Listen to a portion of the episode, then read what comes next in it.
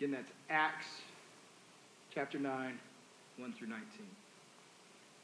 Luke writes But Saul, still breathing threats and murder against the disciples of the Lord, went to the high priest and asked him for letters to the synagogues at Damascus, so that if he found any belonging to the way, men or women, he might bring them bound to Jerusalem. Now, as he went on his way, he approached Damascus. And suddenly a light from heaven shone around him, and falling to the ground, he heard a voice saying to him, Saul, Saul, why are you persecuting me? And he said, Who are you, Lord? And he said, I am Jesus, whom you are persecuting. But rise and enter the city, and you will be told what you are to do. The men who were traveling with him stood speechless, hearing the voice, but seeing no one. Saul rose from the ground, and although his eyes were open, he saw nothing. So they led him by the hand and brought him into Damascus.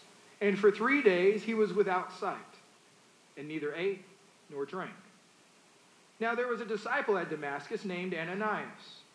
And the Lord said to him in a vision, Ananias. And he said, Here I am, Lord. And the Lord said to him, Rise and go to the street called Straight and at the house of Judas, look for a man of Tarsus named Saul. For behold, he is praying. And he has seen in a vision a man named Ananias come in and lay his hands on him so that he might regain his sight. But Ananias answered, Lord, I have heard from many about this man, how much evil he has done to your saints at Jerusalem. And here he has authority from the chief priest to bind all who call on your name.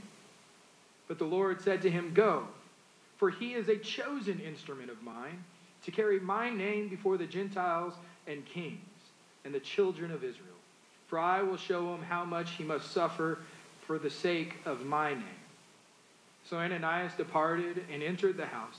And laying his hands on him, he said, Brother Saul, the Lord Jesus, who appeared to you on the road by which you came, has sent me so that you may regain your sight and be filled with the Holy Spirit.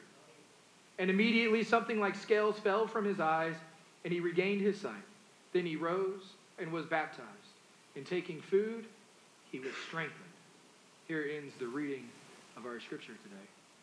Let us go to God in prayer. O holy God, may the words of my mouth and the meditations of all of our hearts be acceptable in your sight, O God, our rock and our redeemer. Amen. So today we learn a lot about this man named Saul, who was from Tarsus, who was persecuting the church in the first century. In fact, the scripture tells us he's from Tarsus, and Tarsus is a major metropolitan city on the border of what would be present day Turkey and Syria. It, it was one with one of the three major universities Athens and Alexandria had universities. They'd be like the Harvard and Yale. And Tarsus was over there, and it would be more like ah, Stanford, right? Still really good schools. And, and they were all there collected. Saul was a very learned man. His father was a Roman citizen and a Jew, both of which Saul inherited from his father. And, and in fact, Saul likes to tell us a bit more about himself when we go to a letter he wrote to the church in Philippi. He writes in chapter 3, verses 4 through 6, to tell us about himself. He goes, Though I myself has, have reason for confidence in the flesh, if anyone else thinks he has reason for confidence in the flesh, I have more. Circumcised on the eighth day, of the people of Israel, of the tribe of Benjamin, a Hebrew of Hebrews. As to the law, a Pharisee. As to zeal, a persecutor of the church. As to righteousness under the law, blameless. Saul thinks quite a bit about himself. And in fact, Saul was all of those things. Saul was a Hebrew of the Hebrews. He would write in other letters that, that he was rising greater than his own peers, that, that he was the biggest name and the biggest to do there was, a Hebrew among Hebrews a Pharisee. As to righteousness, blameless. That's some pretty tall order. but he said it in his own words as for his zeal, for, for keeping the, the word holy, for trying to be passionate to what God had given him. He said, I was a persecutor of the church. And he didn't say it as a bad thing. And that's how we really know Saul. Saul was first introduced to us back in the seventh chapter. See, Stephen was a deacon and was out doing ministry filled with the Holy Spirit, sharing the gospel, performing miracles, converting others to Christianity. And they tried bringing false testimony against him. Well, when that worked and it was time for Stephen's stoning, those who had brought the testimony were the ones who had to go and stone him. And those men laid their cloak at Saul's feet, the scripture tells us, signifying that Saul was the one who orchestrated and convinced these men to bear false witness. And in fact, the scripture goes on to tell us that Saul approved of the execution of Stephen, the very first martyr for his faith in Jesus Christ. And then the scripture tells us there in chapter 8 at the very beginning that Saul then began a great persecution in the church. That he went home to home in Jerusalem, pulling out those who called on the name of the Lord and bringing them to prison, bringing them before the council so they could be tried and executed. And this caused a great scattering of believers that up until that point had been bunched in Jerusalem by the thousands. And now, with persecution, they dispersed to Judea and Samaria. Saul was an evil, evil man, doing the bidding of Satan. In fact, Saul would even tell us in his own words later in the book of Acts as he's talking to King Agrippa in chapter 26, Saul says this to the king. He says, I myself was convinced that I ought to do many things in opposing the name of Jesus of Nazareth. And I did so in Jerusalem. I not only locked up many of the saints in prison after receiving authority from the chief priest, but when they were put to death, I cast my vote against them. And I punished them often in all the synagogues and tried to make them blaspheme. That's where we find Saul today. At the very beginning, he here in verses 1 and 2, he goes before the chief priest and he asks for extradition extradition papers so that when he goes to Damascus, anyone he finds who calls on the name of the Lord, he can bind them up and bring them back to Jerusalem so that they could be tried and he could cast their vote that they should die again. That was Paul's plan. He found all he could in Jerusalem, got all to blaspheme that he could. And now, as they had scattered to Judea and Samaria, he was off to go find them in Damascus. He was hunting them down and ravaging them. And he tells the chief priest he wants those belonging to the way. Now, it's hard to tell if Saul here is using the term the way as pejorative or if the Christians of the day called themselves followers of the way as a good thing. But it was this understanding that those who believed in Christ were so narrow in their understanding of salvation that it was only through Jesus. We couldn't relate to that today, could we? Calling being called narrow minded because you believe in the exclusivity of Jesus Christ for salvation. In fact, they're called belonging to the way or followers of the way. We even have our own The Way Sunday school class for this very reason, is because Jesus himself, excuse me, Jesus himself says in John 14, 6, I am the way, the truth, and the life. That no one should come to the Father except through me. Not my words, Jesus' words. Jesus' words that we read in Scripture, Jesus' words that the apostles believed and were willing to die for, Jesus' words that those who heard him and believed in him and called on their name received persecution from Saul because of. Christians for thousands of years who have believed Jesus is the way for salvation. Not simply because he was some man who said it, but because this week, as we celebrate Holy Week, that he came in on Palm Sunday, this triumphal day, to be crowned a king. People shouting, Hosanna, save us now, thinking he was going to come and ascend to be the new king of Israel. It would be a week marred with rejection and despisement, and he would hang crucified on a cross, crowned with thorns. But it would be three days after, when he rose from the dead, that then he would sit atop his throne. Jesus the Christ, the one who offers the way for salvation. Saul is after those who believe it, those who call on the name of the Lord. And so he gets permission to go to Damascus and bring the believers back.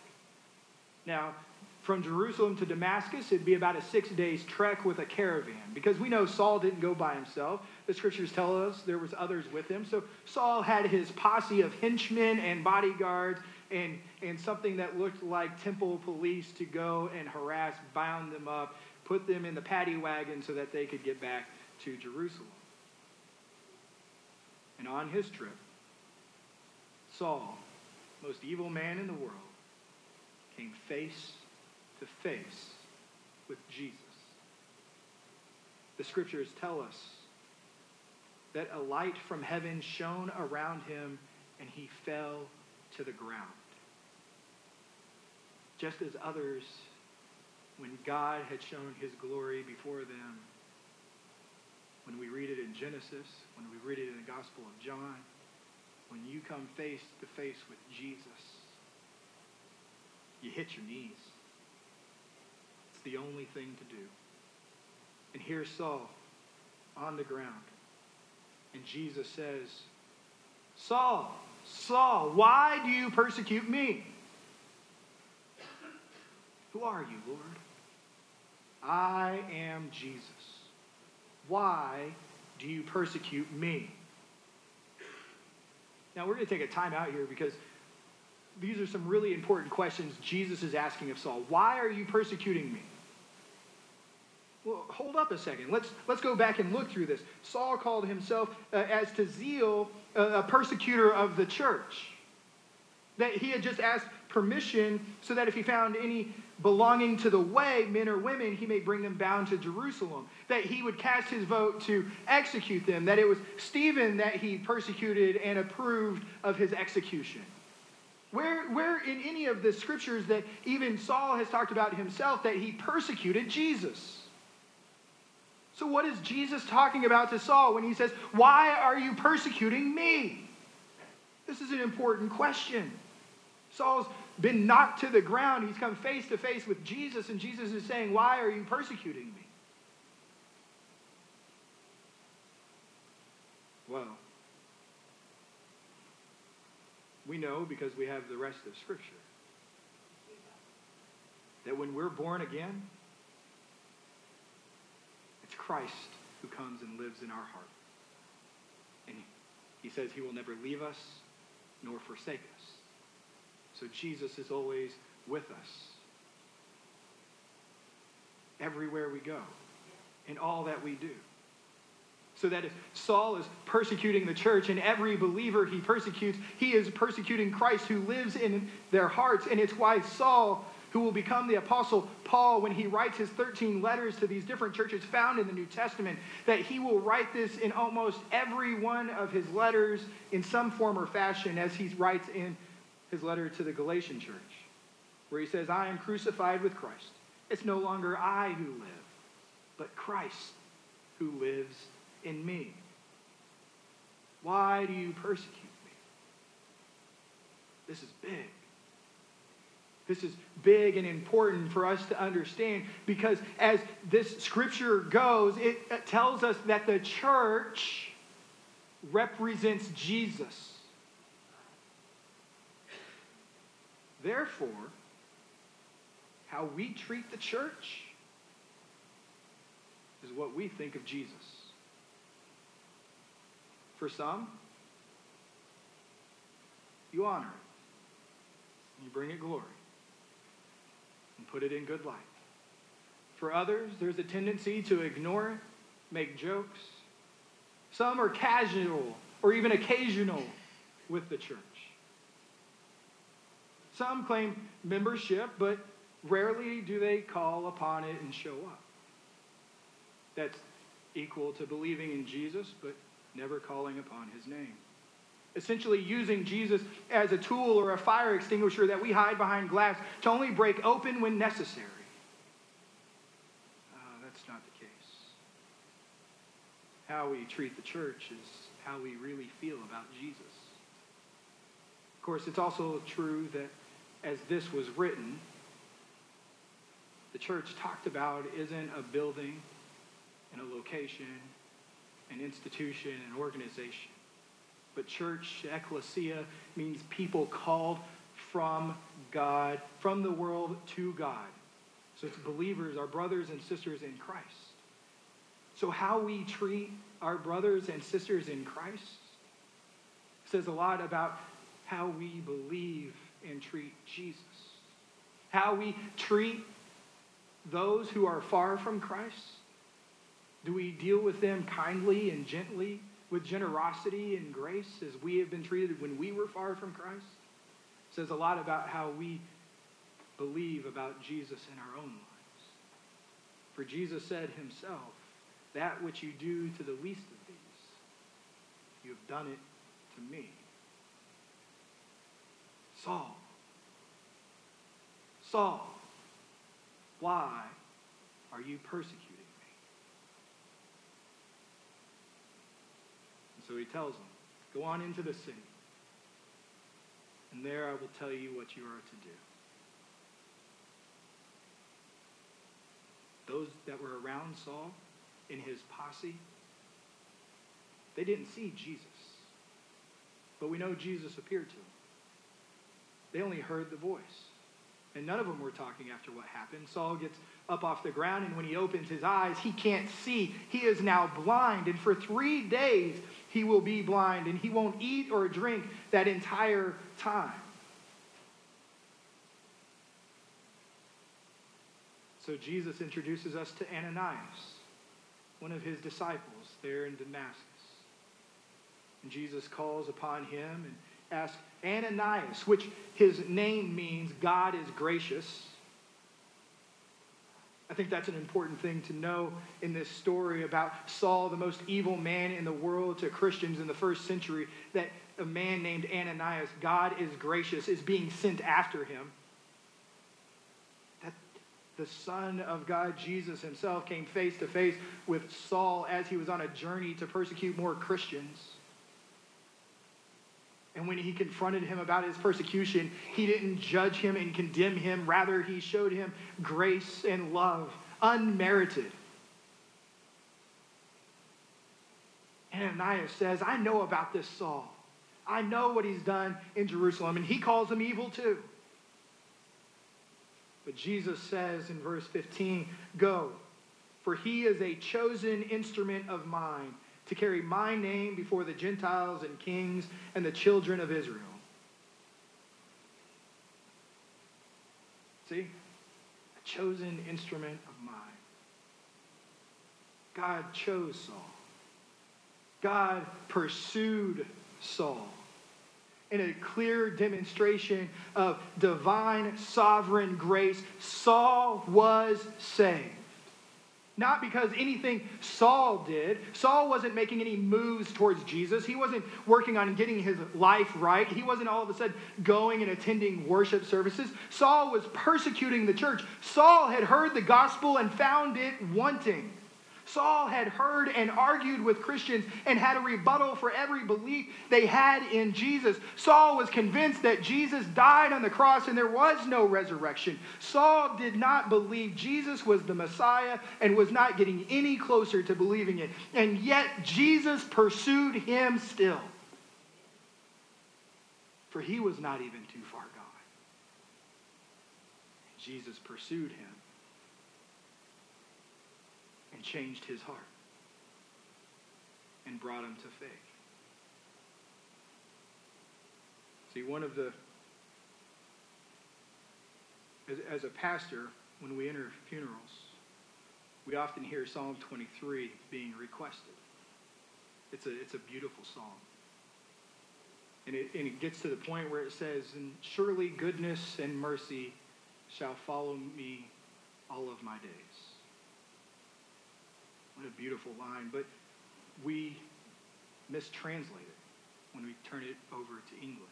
See, the Hebrew word jirtapuni actually translates better to shall pursue. So as King David writes this, surely goodness and mercy shall pursue me all the days of my life. That God's grace is always coming for us. It's not that it's just following us around like a shadow or like a lost little puppy dog. It is an active pursuit of our hearts with goodness and mercy. So here Saul is, blind. Ananias not wanting to go, but goes anyway, obedient to the Lord, even to the most evil man who he is afraid that when he calls upon the Lord, he will be arrested. But Jesus said, Fear not. I've chosen him to be an instrument of mine. So Ananias goes and he prays. And like scales fall from his eyes. See, it's an it's important to have this imagery because when it's used within the Gospels, when a blind man is healed within Gospels, it's used as this allegory to show that there are people who cannot see that Jesus is the Messiah. Even those that he is telling the story to and healing around that do not see Jesus as the Son of God, the Messiah. And so he'll heal a blind person and now they can see. And just like that, Paul, Saul can now see that Jesus is the Messiah that his sight is now by faith in Christ. So as soon as Saul could see, he got up and was baptized. He ate and was strengthened.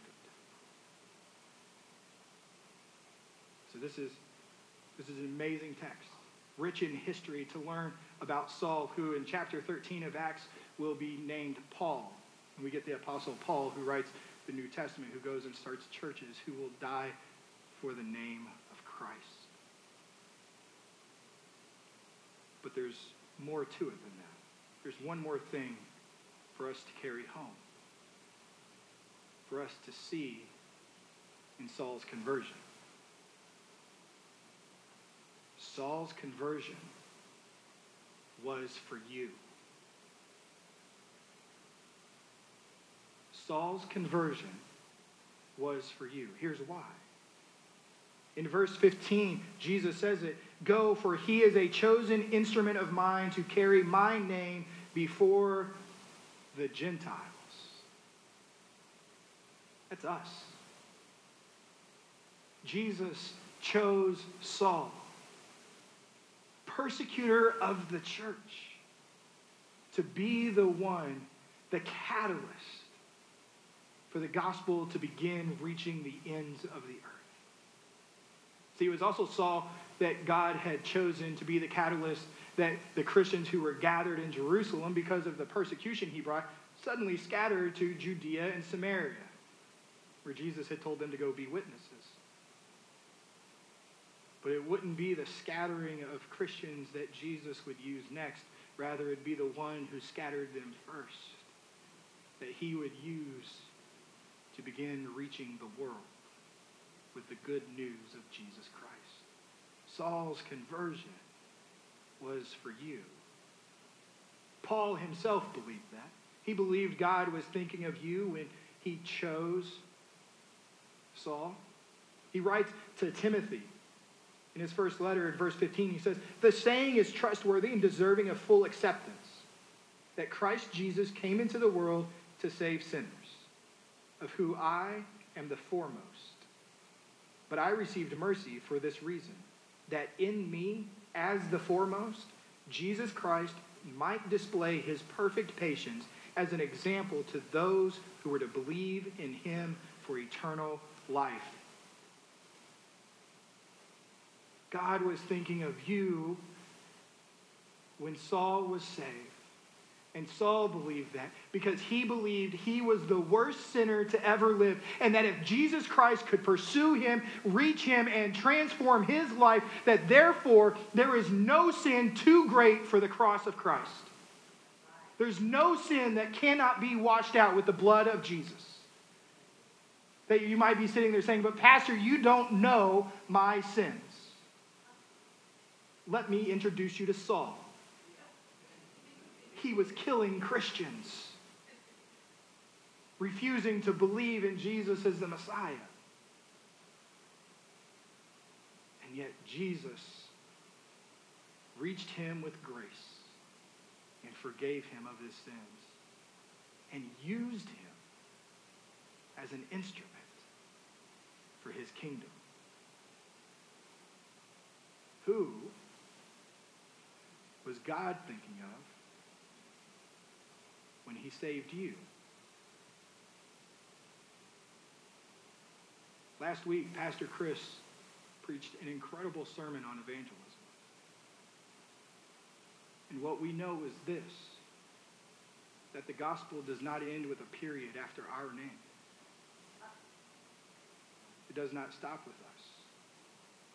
Rather, God has chosen us just like he chose Saul to be an instrument to carry his name.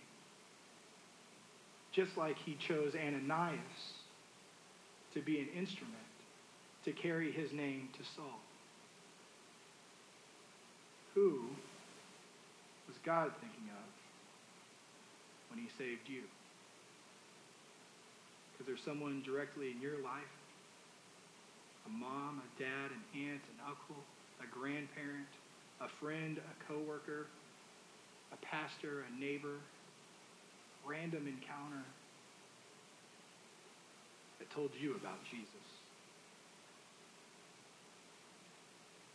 Because God had you in mind from before he knit you in the womb. So go. Go. And let Christ, who lives in your heart, shine his light into the world. Let us pray. Heavenly Father, we give you great thanks and praise that despite all of our sin, you pursued us with your grace, that you chose to love us, and you have a purpose and a plan for our life so that we may be an instrument to reach others in your name.